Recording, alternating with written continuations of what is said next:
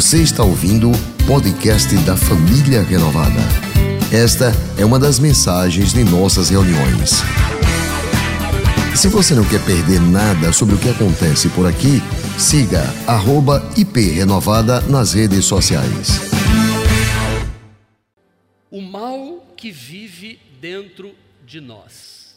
O egoísmo, o mal que vive dentro de nós. Lucas 12.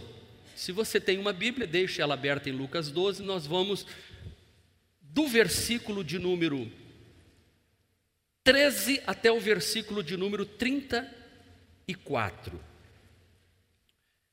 É de Rick Warner a frase: O amor sempre acha uma saída, o egoísmo uma desculpa.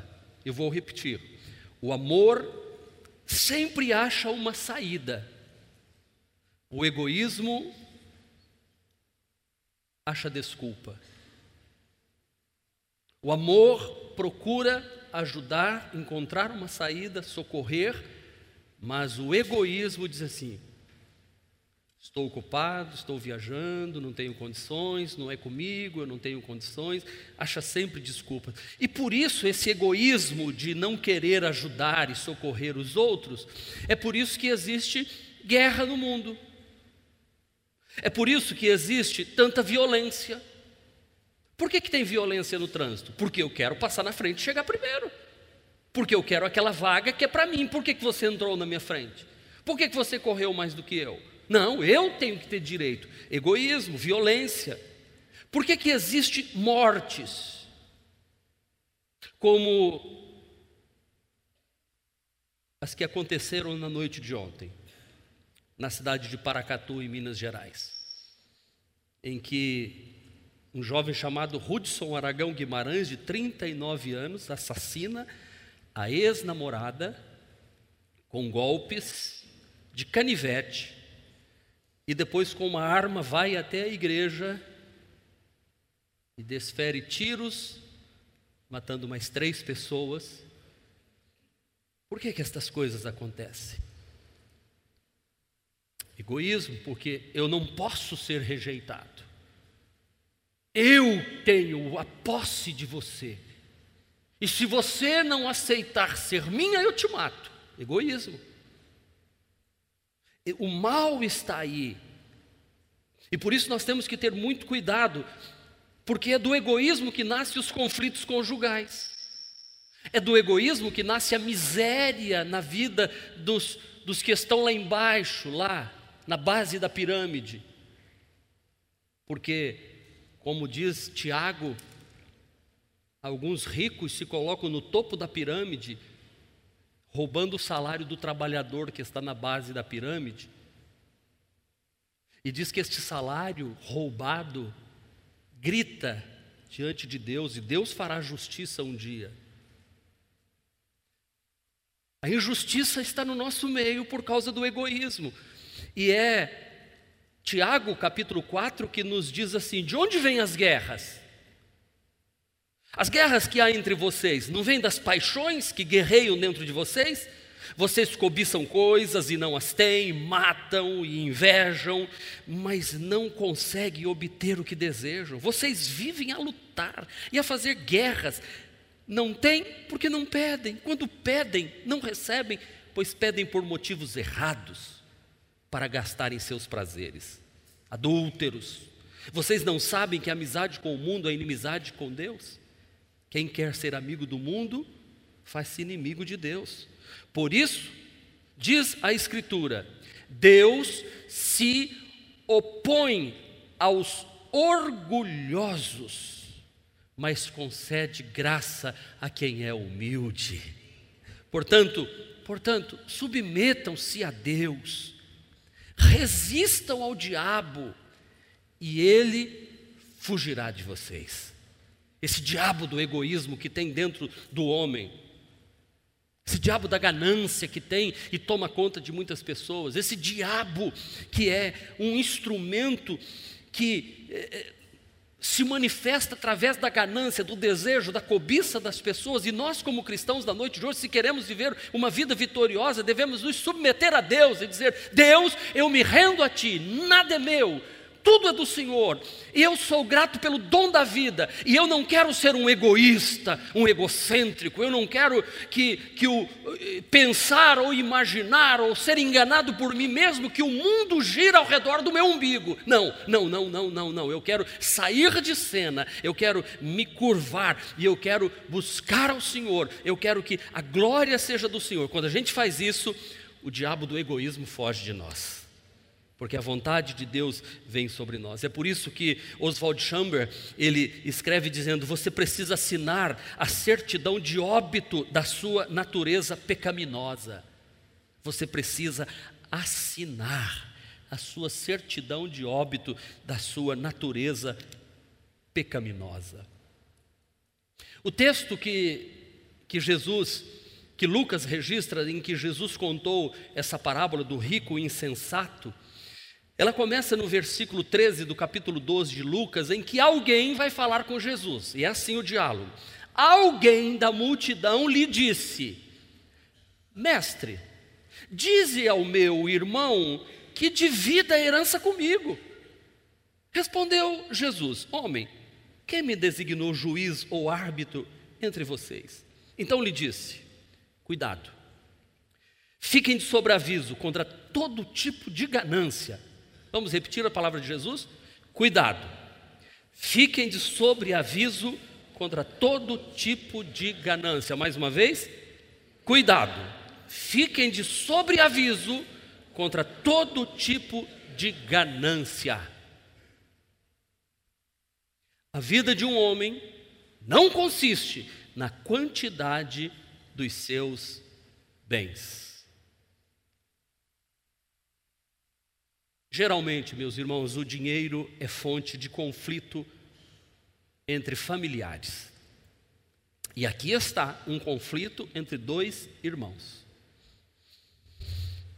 E esse conflito, por causa de dinheiro, muitas vezes leva à morte.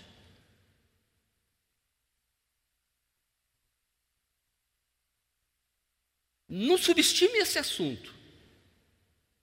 Aonde entra litígio sobre dinheiro, parece que as pessoas perdem a noção, se desesperam. É, perdem a razão. E esse homem vai para Jesus. Jesus que era curar os enfermos, curar os paralíticos, socorrer os pobres, alimentar os famintos trazer uma palavra de vida eterna, pensando nos céus. Jesus nunca teve nada, nunca correu atrás de nada. E chega um camarada com ousadia, e esse camarada representa muito bem a teologia da prosperidade. Jesus, faz com que eu ganhe mais dinheiro do que o meu vizinho. Aí Jesus diz: O que, que eu tenho eu com isso? Que ganância é essa? Por que você está correndo tanto atrás de recursos, de bens, de dinheiro? Essa é um alerta para todos nós, para não deixar que o dinheiro se torne uma fonte de conflito no seu casamento. Não se torne uma fonte de conflito nos seus relacionamentos familiares íntimos, que é um relacionamento de irmão com irmão. Lembram-se do, do, do primeiro homicídio na Bíblia? Em que Caim matou Abel. Por quê? Porque Abel se deu bem e Deus aceitou a oferta dele. Caim ficou revoltado porque o irmão estava se destacando mais do que ele, encontrando o benefício e a bondade de Deus, o agrado de Deus. Ele matou o irmão.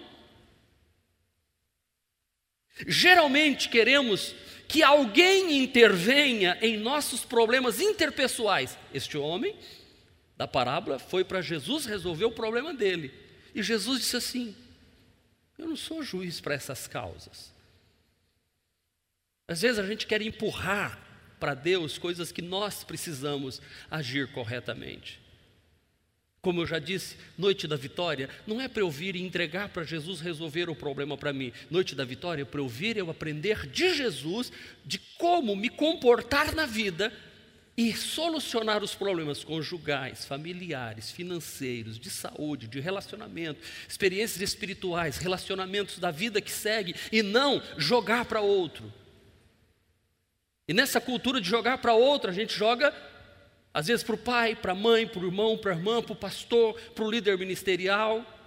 E vai empurrando, em vez da gente mesmo resolver. Vai chamar alguém para resolver o problema. Geralmente o ser humano cai no pecado da ganância. Escute eu vou dizer: todos nós aqui somos, em potencial, gananciosos. Nós precisamos lutar contra isso. Desde criancinha, a ganância está no coração das crianças, não precisa ensinar para elas, elas já vêm com isso dentro dela, porque nós estamos sempre querendo mais. Mais. Você não encontra, é difícil, precisa ser cristão para encontrar uma pessoa que diz assim: Eu estou muito bem, graças a Deus, não me falta nada, louvado seja o nome do Senhor. Eu tenho que comer, eu tenho que vestir, eu estou com isto contente, como diz a Bíblia. É difícil encontrar pessoas assim. A gente sempre está buscando mais, buscando patrimônio, buscando autoestima. A gente sempre quer mais amor, há uma cobrança de que sempre os cônjuges, de que eu não estou sendo amado como eu deveria ser, ao invés de dizer eu não estou dando amor a você como eu deveria dar. Por isso que sempre que eu vou orientar um casal, quando vai se casar, eu digo assim: não se case para que o outro te sirva, case para servir ao outro, e aí você vai ser feliz. Não case pensando em receber amor, case pensando em dar amor. Não viva uma vida conjugal egoisticamente procurando para si. Porque se a gente continua querendo mais, mais, mais, a gente vai morrer tentando ter um pouco mais quando Deus nos diz para nós estarmos felizes, contentes, tendo o que comer e o que vestir, agradecendo a Deus, porque todos os dias o sol nasce e bondade, misericórdia e fidelidade do Senhor se renovam a cada manhã, e é Ele que cuida do pardal e não deixa ele passar fome, é Ele que veste o lírio do campo, e eu devo olhar para eles e dizer assim: se Deus cuida do pardal, se Deus veste o lírio, Ele vai cuidar de mim, eu não preciso estar ganancioso por nada. E é daí, dessa história, deste irmão que vai pedir para Jesus resolver o problema é, da herança, que nasce a parábola que Jesus contou, e que é a parábola que nós vamos estudar hoje. Lucas 12, 16: Então lhes contou esta parábola. A terra de certo homem produziu muito bem. Quantos querem que a sua terra produza muito bem? Eu quero. Amém? Não há nenhum problema em ser próspero. Amém? Eu não estou aqui fazendo teologia pobreza. Não é teologia da libertação. Não há nenhum problema. A terra de certo homem produziu muito bem. E quem deu a produção muito bem para esse homem? Deus. Deus deu a chuva, Deus deu o sol. Ele trabalhou, ele suou, ele plantou. Até aí tudo bem. Não há nenhum problema. Agora vamos analisar o egoísmo na vida deste homem e como nós podemos vencer o egoísmo, como eu e você podemos caminhar na vida sem deixar que este diabo, este mal, tome conta de nós. Primeiro, primeiro, guarde isto, primeiro, você já vai anotar aí, saiba que a doação não é a primeira atitude da nossa carne. Saiba que a doação não é a primeira atitude da nossa carne. Você nunca vai doar nada como uma primeira atitude, se você não tomar uma decisão de fazer. Olha o que diz o verso 17. Ele pensou consigo mesmo: o terreno de um certo homem produziu muito.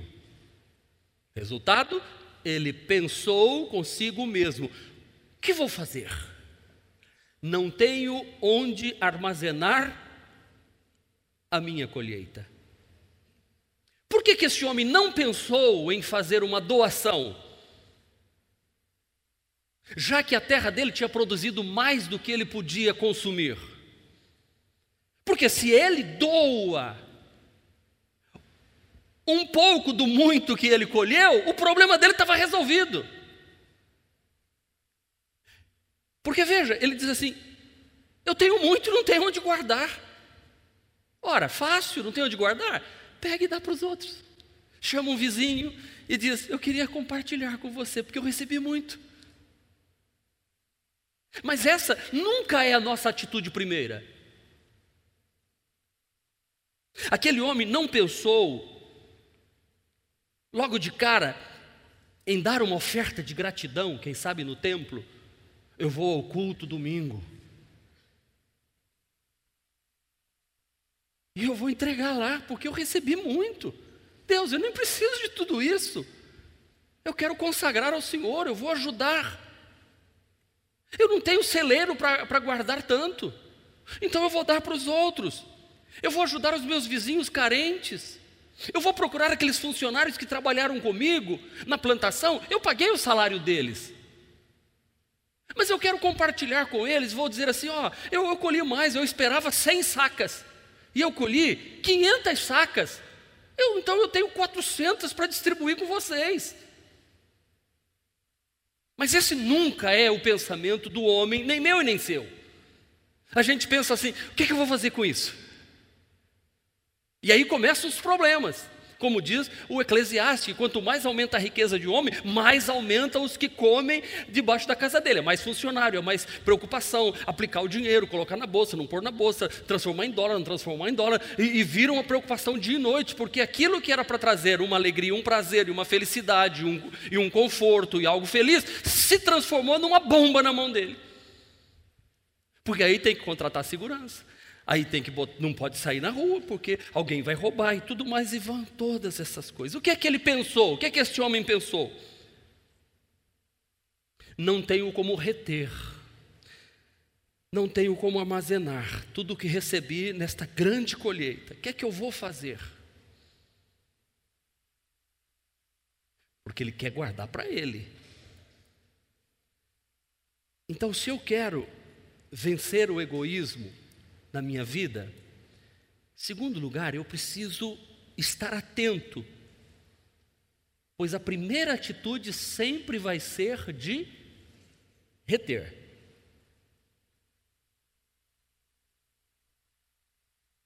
A doação nunca é a minha primeira atitude na minha carne, e a segunda é que eu estou sempre querendo reter. Veja o que ele diz. Então disse: Ah, já sei o que. É a historinha que Jesus está contando, viu, gente? Ah. Aí os discípulos todos. Já sei o que vou fazer. Quem sabe Jesus andou um pouquinho. Eu vou derrubar os meus celeiros e eu vou construir outros maiores. Já está trabalhando. Já deu problema. Eu vou construir celeiros bem maiores, e ali eu guardarei toda a minha safra e todos os, veja, minha, meu, meu celeiro, meu. E com tudo isso ele começa a arranjar problemas. Ele vai desmanchar o que ele já tem para poder ter mais e mais. Eu vou ganhar, eu vou estocar. Ele não parou para perguntar: Deus, o que é que o Senhor quer que eu faça com isso? Por que é que o Senhor me deu tanto? Se ele para para perguntar para Deus, certamente Deus ia dizer: ajude os pobres, ajude os que não têm, porque eu não estou dando o que eu estou dando para você só para você. E isso vale em todas as áreas, irmãos, não é só questão do dinheiro. Eu sempre digo: Deus não está dando isso aqui tudo para nós e um pouco mais, que vai chegar só para nós. Para a gente fechar aqui e dizer assim, só nosso, né, pastor? Não. Eu quero ver esse lugar sendo invadido por gente da favela, da periferia, sendo invadido de entrar gente aqui endemoniado, doente, para a gente começar a pensar em construir um hospital aqui dentro. Uau! Temos gabinete odontológico. Porque Deus não está dando isso aqui para a gente ficar figurando no Brasil, mandando foto para o Brasil inteiro e todos, ó, oh, como a igreja renovada de Aracaju é poderosa, nossa, e a gente guardando e deixando tudo bonito, tudo muito luxuoso, só para a gente, não, Deus está dando isso aqui, e a gente tem que dizer assim: nós não vamos ser egoístas, nós vamos abençoar outras pessoas através da bênção que Deus está dando aqui para nós. Isso é uma cultura da família renovada. Abençoados, eu pergunto, abençoados para abençoar. Era isso que esse homem tinha. Eu fui abençoado. Para quê? Para derrubar o celeiro, construir o maior, o meu nome crescer e eu ser todo poderoso, guardar para minha descendência, para os meus netos, bisnetos.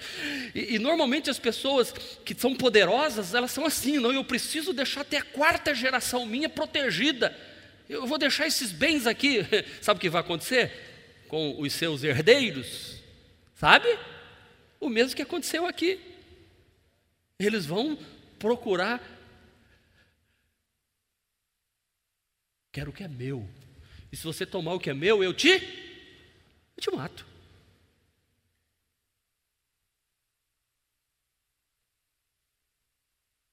Terceiro, nós precisamos lutar contra essa tirania do eu primeiro. É isso que Jesus está ensinando eu direi a mim mesmo. Olha que historinha. Jesus era muito sábio, ele é muito sábio. Eu direi a mim mesmo: Você tem grande quantidade de bens. Tenho mesmo.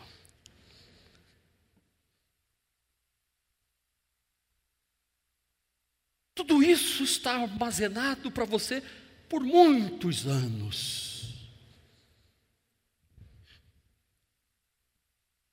E bom, descansa, come, bebe, alegre-se, é teu, não reparta com ninguém. Jesus está contando a história e os discípulos estão assim: mestre, mestre, e, o que, que aconteceu? Espera um pouquinho, Pedro. Deixa eu concluir. Judas, será que vai sobrar alguma coisa para a gente?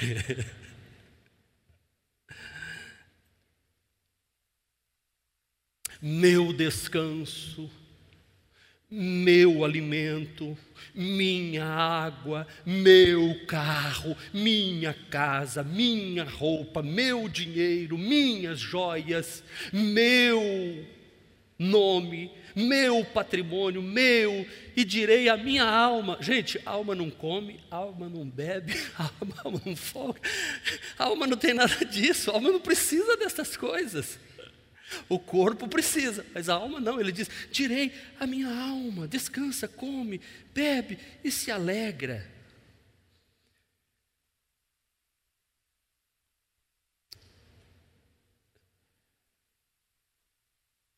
Isso se torna uma ganância tão grande. Quarto, eu tenho que ir em frente. Para você vencer a ganância, lembre-se sempre da brevidade da vida. Gente, um dia desse eu estava tirando carteira de motorista. Dia desse. Fui lá no Detran, Saí para dar a voltinha de carro, fiz o teste psicotécnico. Aqueles desenhinhos para fazer, para ver se eu era meio doidão ou não.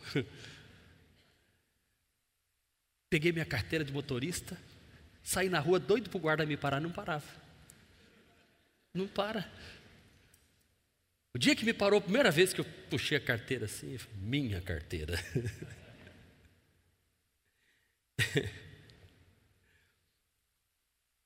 Meu Deus, já se vão 28 anos. 38? Sei lá. É nem pensar nisso. Passa rápido a vida, gente, ó. Dia desse foi a festa dos 50 anos, meu, já vão seis anos. Passa rápido a vida. É, é, é, pense sempre assim.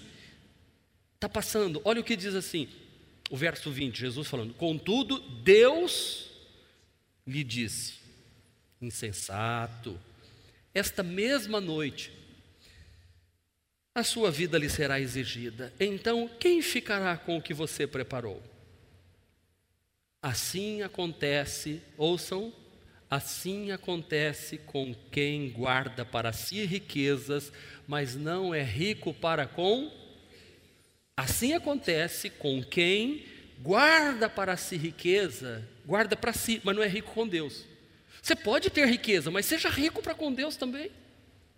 Seja próspero e, e, e pródigo para abençoar outras pessoas.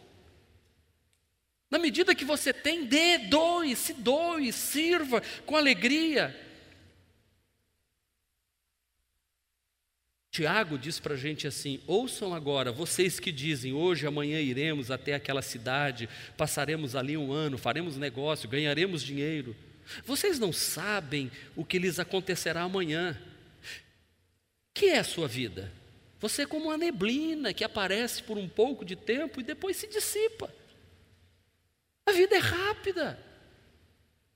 Então, enquanto a gente está aqui, vamos, vamos ajudar. Quinto, entregue seu futuro e provisão ao Senhor Jesus. Então, Jesus terminou de contar a história, agora se dirigiu aos discípulos e ele diz assim: dirigindo-se aos seus discípulos, Terminou de contar a parábola, agora ele olha para os discípulos e diz assim: Portanto, eu lhes digo: não se preocupe com a sua própria vida quanto ao que comer, nem com seus próprios corpos quanto o que vestir. Não fiquem correndo atrás destas coisas, o vosso Pai sabe do que vocês necessitam. E eu quero declarar aqui nesta noite que se você conseguir vencer o egoísmo do seu coração, Deus vai abrir as comportas dos céus e derramar bênçãos sem medida que você não terá nem como guardá-las. Essa é a promessa de Deus e eu declaro sobre a tua vida isso em nome de Jesus. Você vai dizer: pode mandar, Senhor. Pode mandar aprovação naquele concurso, pode mandar a bênção naquela empresa, pode me mandar esse emprego, pode mandar, Senhor, porque eu não vou deixar que o meu coração seja dominado por esse demônio da ganância. Quase saiu o demônio da garoa, mas esse é da ganância. Eu não vou deixar. Eu vou servir ao Senhor. Eu vou, eu vou honrar ao Senhor. Eu vou, eu vou ser pródigo para abençoar os outros. Eu vou, eu vou gastar abundantemente para, para socorrer outras pessoas, porque à medida que eu vou dar, a Bíblia diz que eu recebo. A medida, boa medida, sacudida, transbordante, a medida que você medir os outros, é a medida que você vai ser medido. E quando Jesus falou isso, ele estava falando sobre abençoar, sobre dinheiro. Agora, o grande problema é que a gente sempre acha que nós estamos na posição de receber, que alguém vai dar alguma coisa para a gente. Sim ou não? Comece a pensar: eu tenho para ajudar alguém que está mais necessitado. Eu não esqueço um dia que o irmãozinho, eu fiz o casamento dele, a esposa dele agora está grávida. Ele chegou para mim e disse: Pastor, o senhor falou sobre abençoar outras pessoas, ser abençoado para abençoar, e eu fui para a feira. Estava com o dinheirinho da feira, pastor, pouquinho. O senhor sabe que eu estou desempregado, só minha esposa está trabalhando. E eu na feira, comprando minhas coisinhas, chegou uma mulher e pediu uma doação. E o Espírito Santo falou para mim: ajude ela. E o irmão disse: Pastor, eu tirei do meu e ajudei aquela pessoa. O que, que a senhora precisa disso, daquilo, daquilo? Pode separar tudo para ela. E o que eu tinha para comprar para mim, eu comprei tudo que eu precisava, pastor, e eu continuo sendo abençoado por Deus. E ele estava tão feliz. É assim que deve ser. Eu tenho um pouquinho, mas o pouquinho que eu tenho eu divido com você. Aquele menino dos cinco pães e dois peixinhos, eu tenho um pouquinho, mas eu quero participar desse projeto.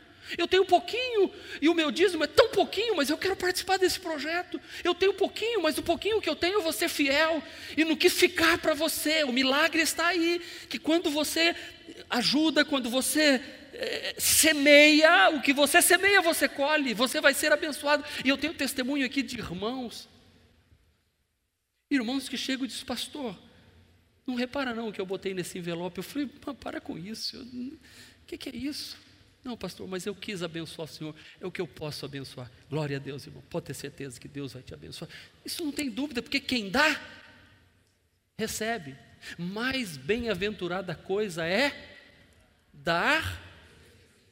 Põe isso na, na mente para vencer o egoísmo. Mais bem-aventurada coisa é dar do que receber. Não é quem recebe que fica feliz, quem dá é que é bem-aventurado, é quem distribui, quem entrega. Então, e, e não fique pensando que vai faltar para você, porque o Senhor vai prover. Sexto, acredite que você tem valor para Deus. Anota aí. Para vencer o egoísmo, acredite que você tem um grande valor para Deus. E Jesus acrescentou: a vida é mais importante do que a comida.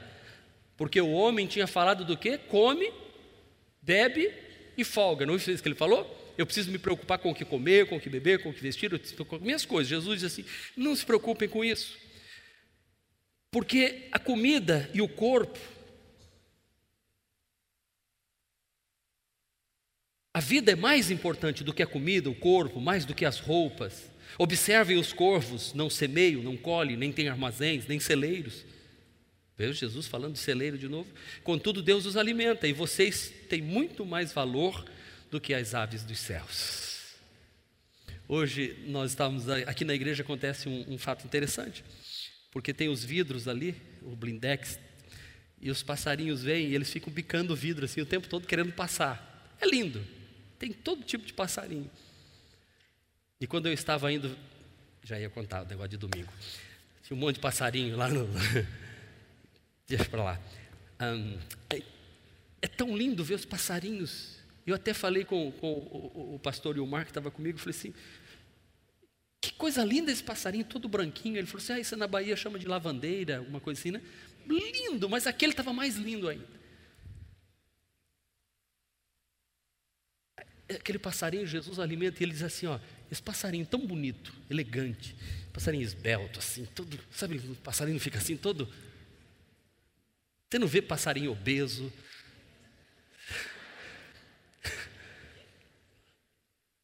Você não vê passarinho baixinho, nem careca. Você viu passarinho enrugado? Não tem. Passarinho é é ser bonito, ser bem alimentado, ser bem vestido. Sim ou não? Sempre bem cuidado. Você não vê passarinho com estresse. Ai, meu Deus, estou na depressão hoje. Ele. Nem uma passarinha. Já viu passarinho se suicidando? Hã? Aí Jesus diz assim: Eu cuido deles, eles não têm estresse, eles não têm depressão, eles não saem aí matando pessoas, não. O lírio do campo, gente, você já parou para observar? A flor, o lírio, ele lá nasce no meio do lodo e, e, ele tem um óleo que o lodo não pega nele, na sujeira, aquela planta linda, bonita, linda, linda, linda, linda. Nem Salomão se vestiu como ele. Eles não trabalham, não tecem, contudo eu lhes digo que nem Salomão, em todo o seu esplendor, vestiu-se como um deles. Se Deus veste assim a erva do campo, que hoje existe e amanhã é lançada no fogo, quanto mais vestirá vocês, homens de pequena fé.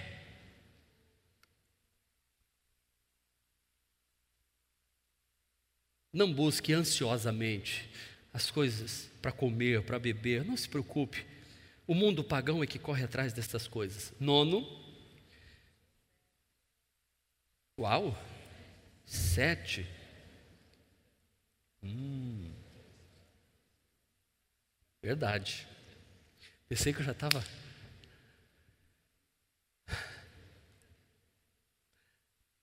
Sétimo, vença a tirania e da ansiedade. Olha o que, que Jesus falou. Veja quanto ensinamento Jesus, numa, numa historinha que Jesus contou, e agora ele está destrinchando para os discípulos. Quem de vocês, por mais que se preocupe, pode acrescentar uma hora que seja a sua vida?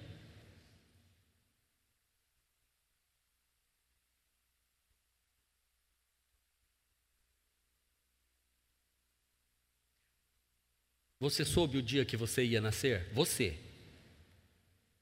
Soube? Você sabia o dia que ia nascer? O médico fala para a mãe para o pai, mais ou menos aqui, tantas semanas, aqui ali, mas ele não diz com precisão. Agora eu vou fazer outra pergunta para você, que já entendeu o que eu vou falar. Você sabe o dia que vai morrer?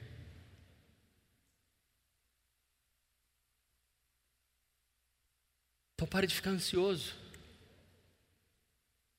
Viva cada dia. Cada dia com seus problemas.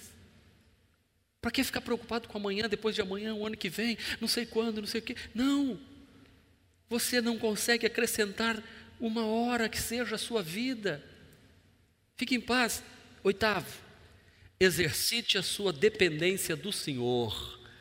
Não se apegue a nada que tente te dar uma segurança mentirosa no lugar de Deus. Porque ninguém pode servir a, a Deus e a mamão. Quem, quem bota a sua segurança em mamão, no dinheiro, não tem a sua segurança firmada em Deus. Mas vamos lá. Exercite sua dependência no Senhor. Versículo 26 a 28. Diz assim: Visto que vocês não podem sequer fazer uma coisa tão pequena, por que se preocupar com o restante? Observe como crescem os lírios, eles não trabalham, nem tecem, contudo, eu lhes digo que nem Salomão, nem Salomão em todo o seu esplendor vestiu-se como um deles. Se Deus veste assim a erva do campo, que hoje existe, amanhã lançada no fogo, quanto mais vestirá vocês, homens de pequena fé.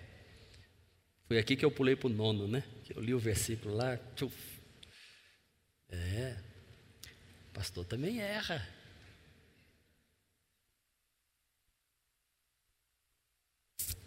Nono, agora sim, priorize o reino de Deus em sua vida. Uau! Nós estamos hoje aqui aprendendo como ter uma vida vitoriosa. Nós estamos aqui orando para sermos vitoriosos. Esta noite é chamada de noite.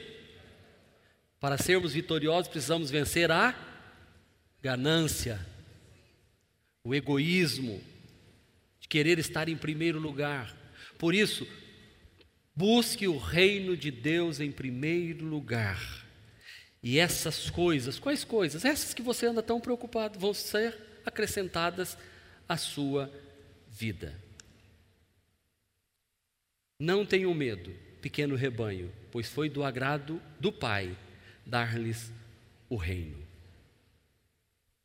que é que mais importa para a gente, irmãos? Esse tempo pequeno que nós vamos estar aqui ou o reino dos céus?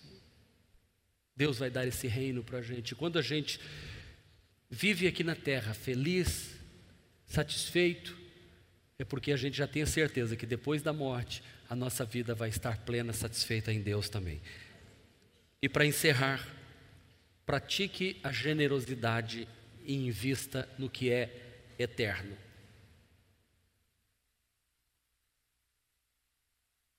Agora Jesus pega pesado, que é para discípulo mesmo de Jesus.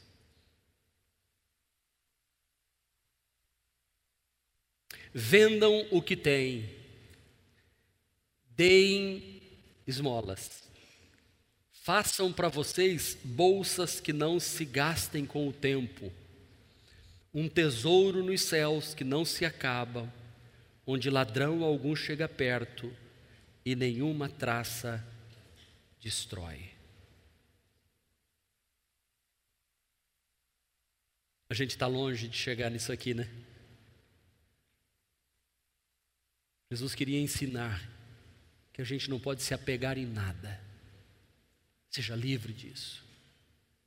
Seja livre da ganância. Não se apegue a isso. Porque onde estiver o seu tesouro, aí estará também o seu coração. Jesus conclui com isso. Quantos ensinamentos numa parábola, numa historinha que nasceu de uma pergunta ou de um pedido, pede para meu irmão repartir a herança comigo. E Jesus falou assim: vocês estão diametralmente, diametralmente oposto ao que é reino dos céus. Ei, ei, onde está seu coração? Aonde está o meu coração? Onde está o nosso coração? Temos colocado o nosso coração no reino de Deus ou estamos apegados ainda às quinquilharias que vão ficar aí e que nós não necessitamos delas? Porque o homem bom tira coisas boas do seu bom tesouro que está em seu coração. E o homem mau tira más coisas do mal que está em seu coração, porque a sua boca fala do que está cheio o coração. Vamos entregar o nosso coração, a nossa vida, tudo que temos, tudo que somos, nas mãos do Senhor completamente. E aí sim teremos um presente e um futuro seguro, porque Deus vai cuidar de nós. Não lhes faltará nada, é promessa do Senhor. Dá-nos o pão nosso de cada dia, este dia eu preciso da bênção de Deus, e amanhã o Senhor proverá, o Senhor cuidará. Basta cada dia seu mal, eu vou me alegrar, eu vou servir, eu vou honrar, eu vou ajudar, e eu quero servir de todo o meu coração, em nome de Jesus. Amém, amém. Glória a Deus, glória a Deus, glória a Deus. Eu quero encerrar orando por você agora. Feche os seus olhos, não se movimente agora, aguarde um minuto. Pai, em nome de Jesus, eu quero, como, ó Deus, teu filho, teu servo, pedir a tua misericórdia sobre a minha vida e sobre esta igreja. Que jamais os meus olhos ou os olhos desta igreja estejam postos em coisas materiais. Que não estejamos lutando e pelejando, meu Deus, por bens materiais, mas lutemos e busquemos o reino do Senhor em primeiro lugar.